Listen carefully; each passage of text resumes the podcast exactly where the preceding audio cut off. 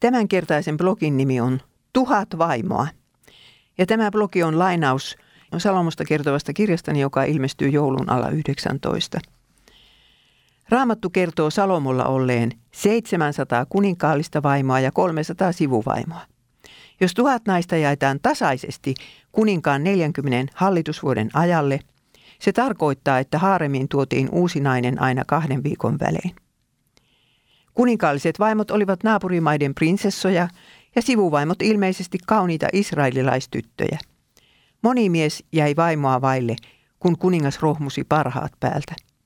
Moniavioisuuden sallivissa maissahan pyörii aina paljon turhautuneita nuoria miehiä. Mihin he seksuaalienergiansa käyttävät? Väkivaltaanko?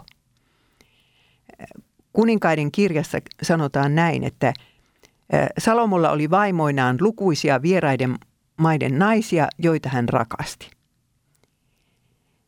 Minun on vaikea ymmärtää, miksi raamattu käyttää rakastaa verbiä tällaisessa kontekstissa. Miten rakastetaan tuhatta naista? Nykyisin Tinderistä voi 40 vuoden aikana varmasti löytää tuhat naista ja enemmänkin. Mutta voidaanko heidän kohdallaan puhua rakkaudesta? Eihän Salomo voinut tuntea nimeltä kuin kolmasosan vaimoistaan.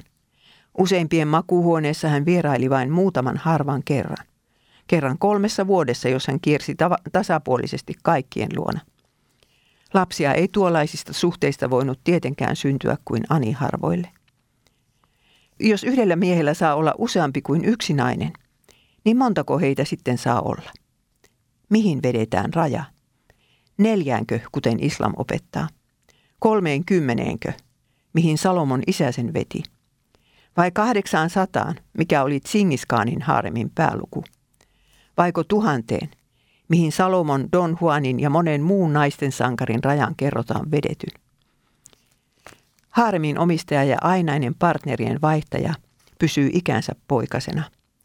Mies voi kasvaa aikuiseksi vain kantaessaan vastuuta yhdestä naisesta. Haaremissa ja Tinderissä miehellä ei ole apua, joka olisi hänelle sopiva.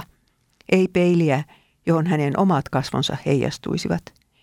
Ei hänen tarvitse opetella siellä itsehillintääkään. Ei naisen huomioon ottamista, eikä tämän sielun elämän ymmärtämistä.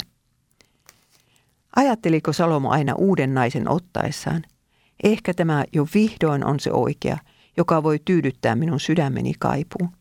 Ehkä ei minun tarvitse tuntea enää koskaan itseäni yksinäiseksi. Ehkä ei tässä naisessa ole mitään vaikeita luonteenpiirteitä.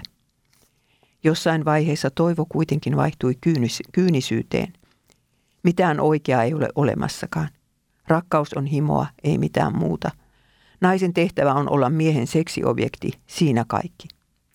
Tätä ei tietenkään sanota ääneen, mutta jokainen pornon katselija tai seksin ostaja osoittaa ajattelevansa juuri tällä tavalla.